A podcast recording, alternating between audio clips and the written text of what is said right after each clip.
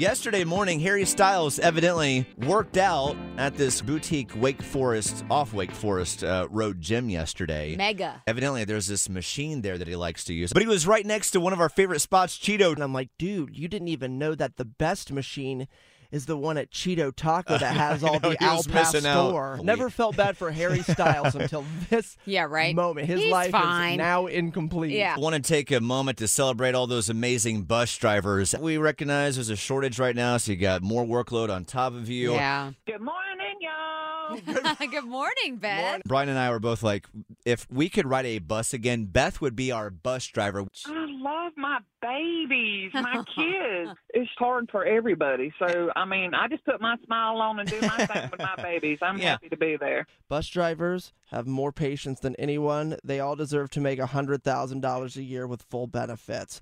Make it happen. Make it happen. You know the kids Do- appreciate you. Yes, doing this for 15 Yes, years ma'am. strong. That's incredible, Beth. So we salute you and uh, you just want to say thank you for what you do on a daily basis. Thanks, guys. I appreciate you.